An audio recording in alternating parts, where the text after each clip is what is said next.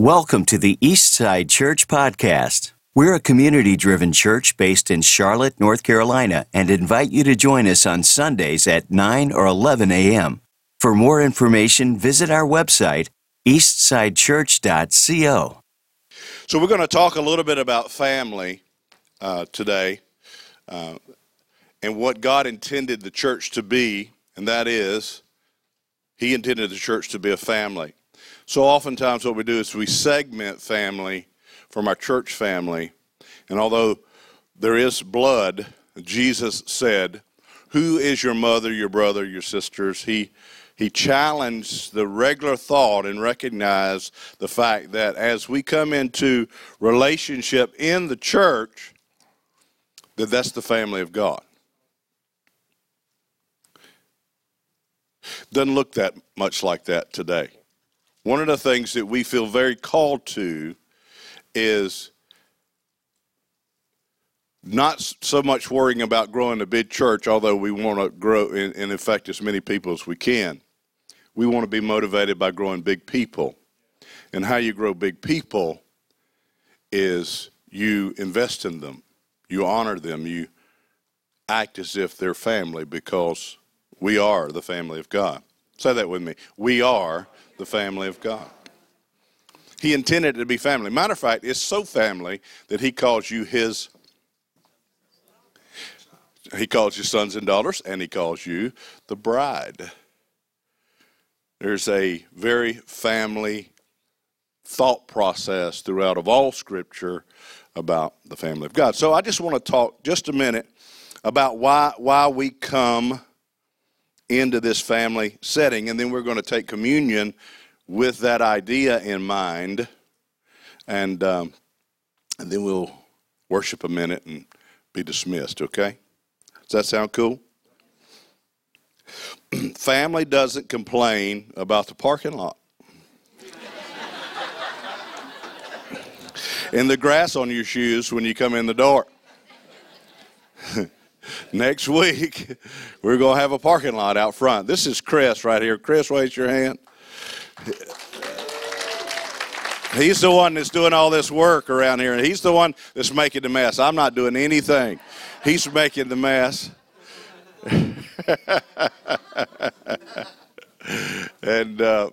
And so we, just thank you for that. I just want to let you know there'll be a parking lot out here next week. There should be a parking lot out here ready to park in next week. So thank you for that. That was not in my notes, but here we go. So why should we even be part of a church or be a member of a church or a church family? Why should we identify with a church family? And there's a lot of reasons in Scripture. The first one in Ephesians 2:19, Paul writes, you're a member of God's very own family, and you belong in God's household with every other Christian. That's in Ephesians chapter 2, verse 19. He reckons, he says to us, he announces that we are part of a family. You're part of God's family. What does a family act like, and why should we be a family? The biblical reason is that Christ loves the family of God. He loves the church, and He gave His life for it. Secondly, if we're not part of a family, we can't grow spiritually. If you're not part of a good family, you can't grow spiritually. There are so many people that I know that either just attend church and they just want to disappear. They want to go somewhere where they can sit and disappear. And that's not what church was designed to do. And it's not designed to entertain you. It's designed to grow you up. And we're in relationship with each other. And that's what God's intent for the church was to be from the very beginning, is it produces spiritual growth.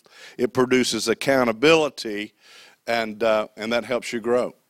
Just this week, I got multiple calls from people at other churches, and I'm talking about, when I say multiple, I mean on the top side of 5,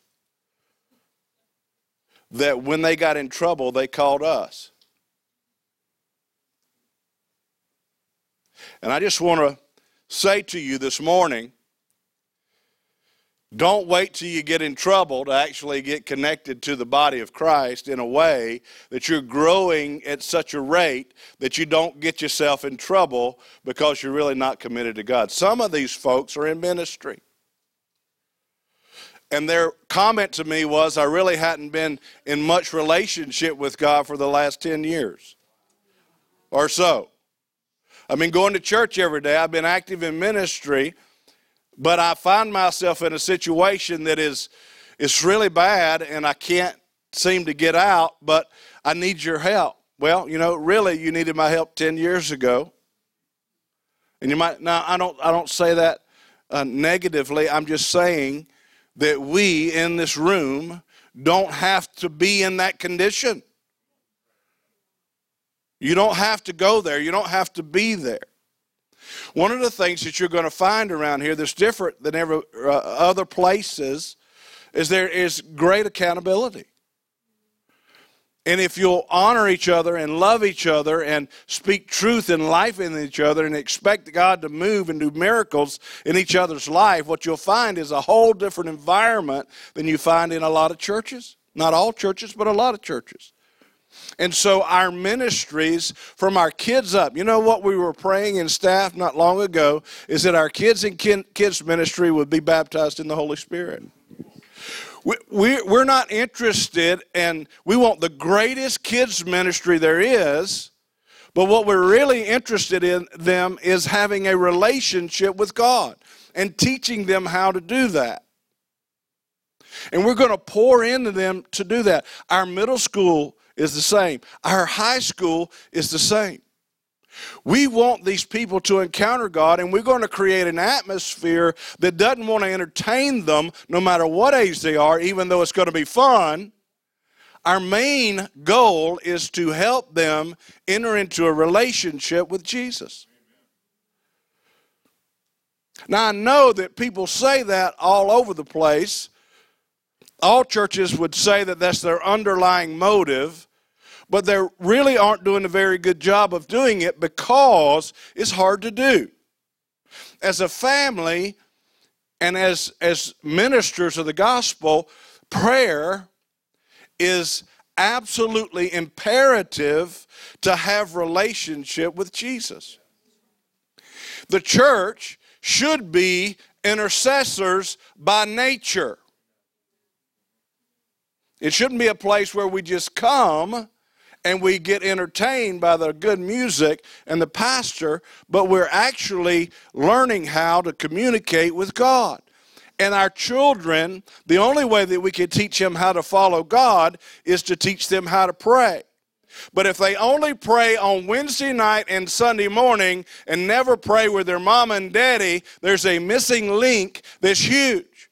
And so our desire as a family is to teach you how to pray, what you need to pray, get you used to praying. That's why we pray on Sunday morning.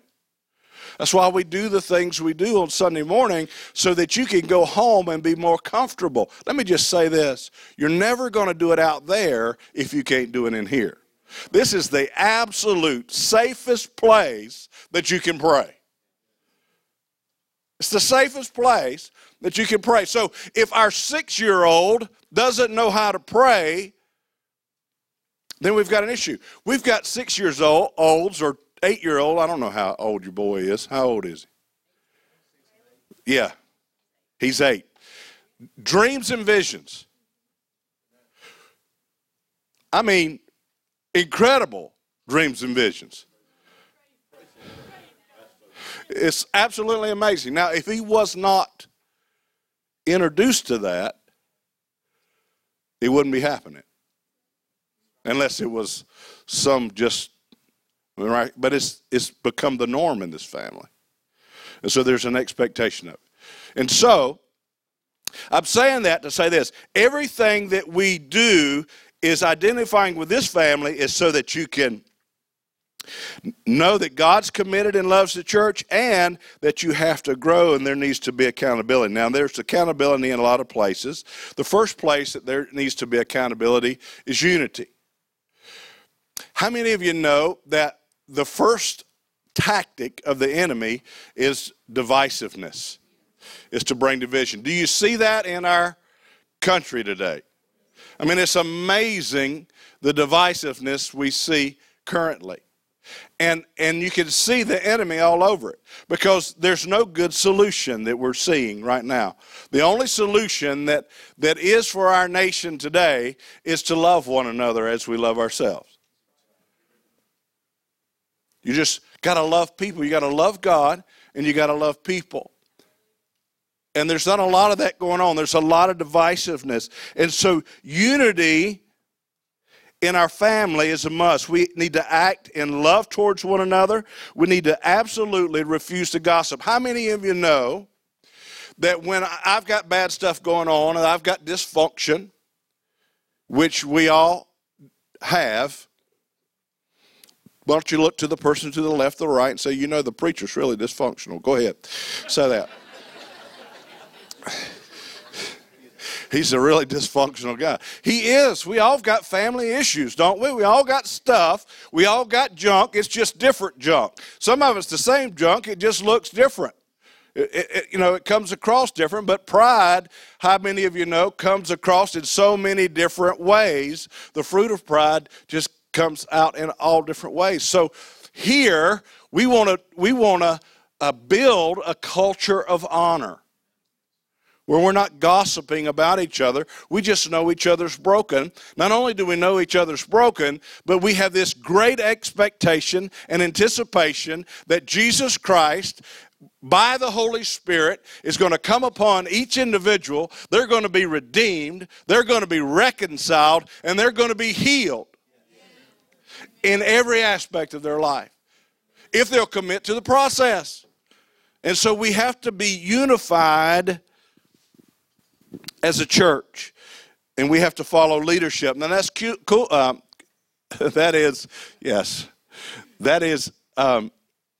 important because God always uses authority. He always uses authority, and so we got to follow leadership. Now, if leadership starts leading you down some stupid path, you don't do that. But as long as leadership, and I'm not just talking about me, I'm talking about the missions director, I'm talking about the youth pastor, I'm talking about those in authority.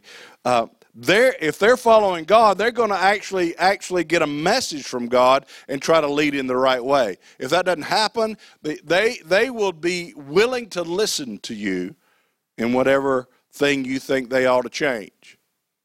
But just don't require them to change it if they disagree.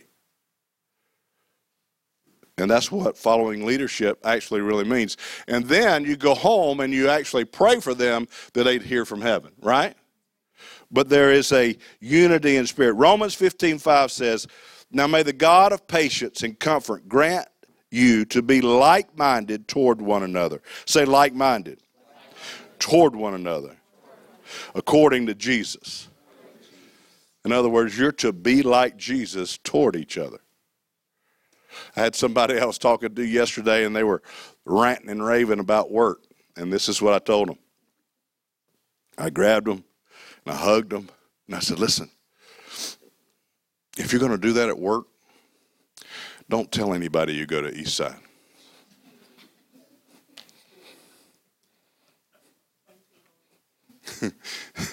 Because that's not the reputation we want at your workplace. What we want is a reputation that says that we're going to treat each other like Christ. We're going to love, we're going to honor, even especially when we disagree. Can I get a hearty amen instead of dead silence?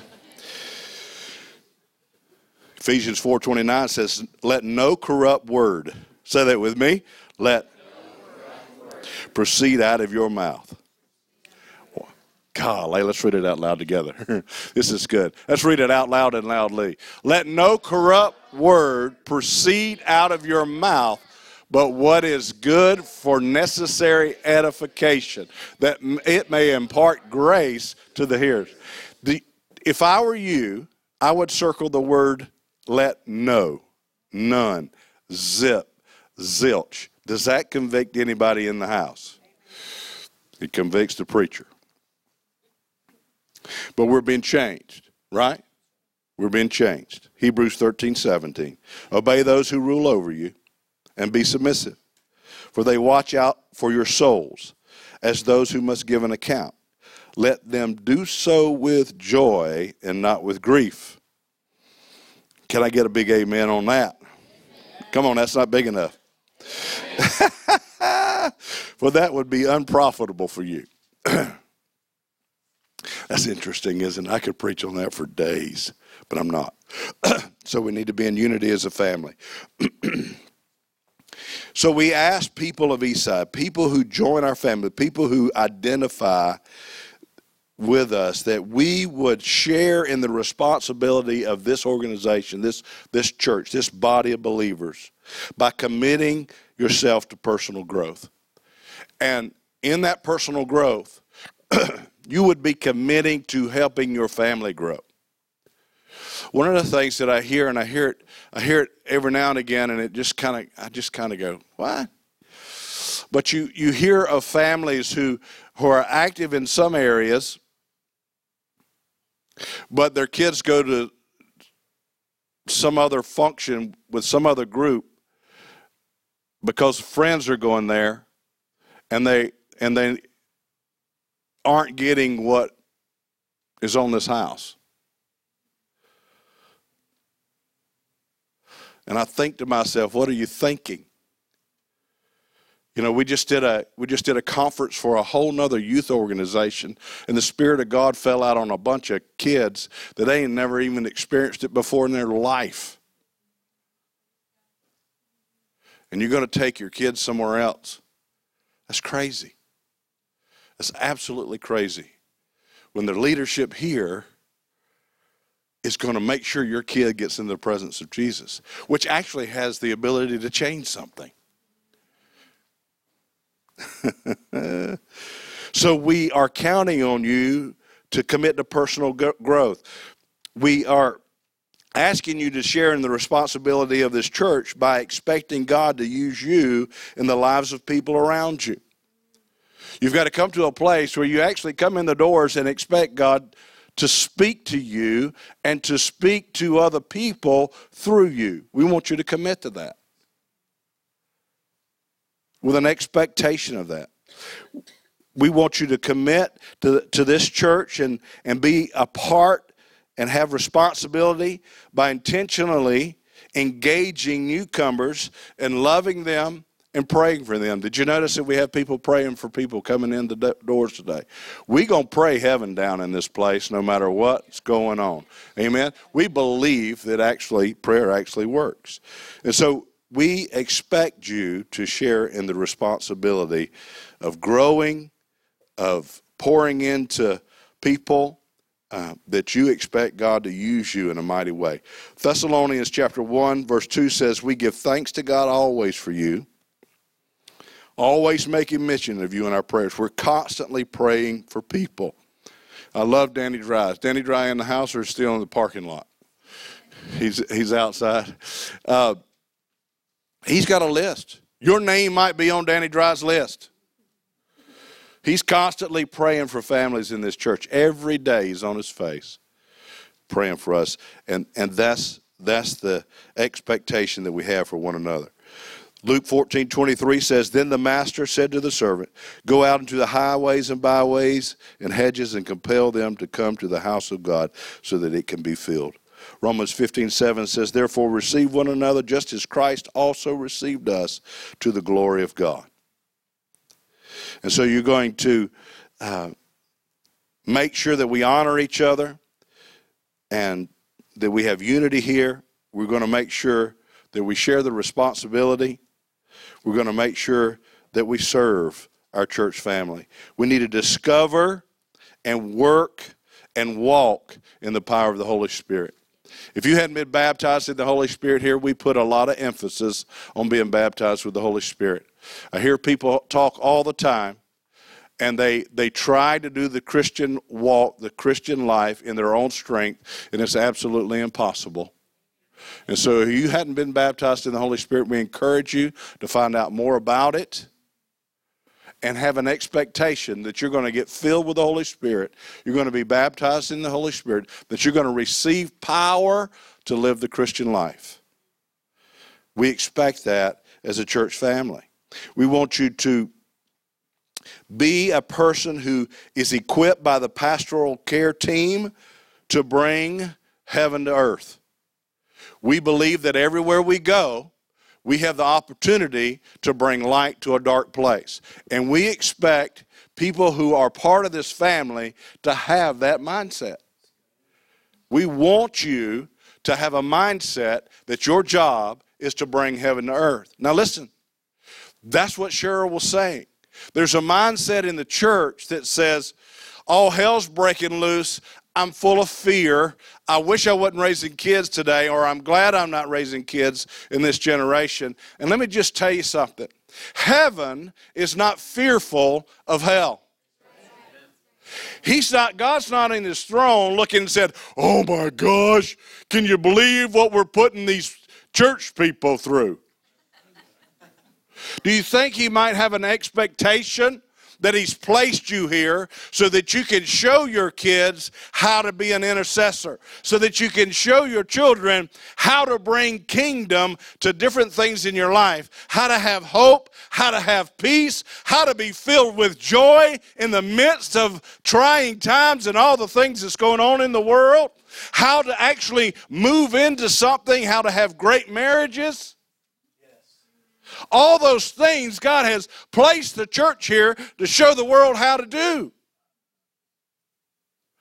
He doesn't want us to be scared. He wants us to be empowered by the Holy Spirit. But for far too long, we've been trying to do it on our own or trying to do this cool church thing that doesn't have much to do with heaven at all.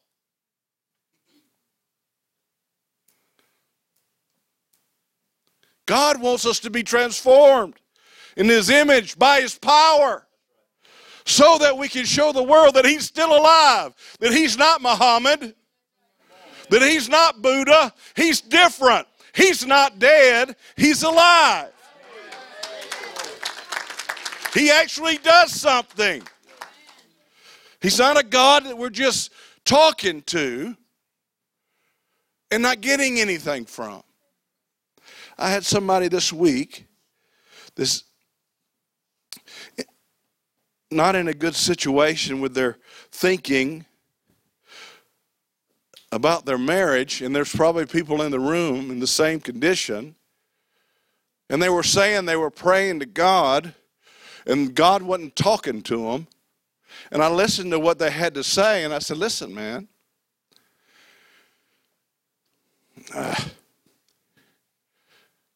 I said, you're praying to the Lord expecting him to agree with you and to anoint what you're doing when it's contrary to the ways of God. If you're waiting on that, it's just not going to happen. He's saying something to you. He's saying, get right with me so that you can actually do the right thing. But you've convinced yourself that your way is better than God's way. It's happening all across the church where people are selling themselves on all kind of worldly ideas that say somehow this is a better way than what God asks us to do. And that's not the way the family of God operates. And that's not what we expect here. We expect you to line up with the Word of God.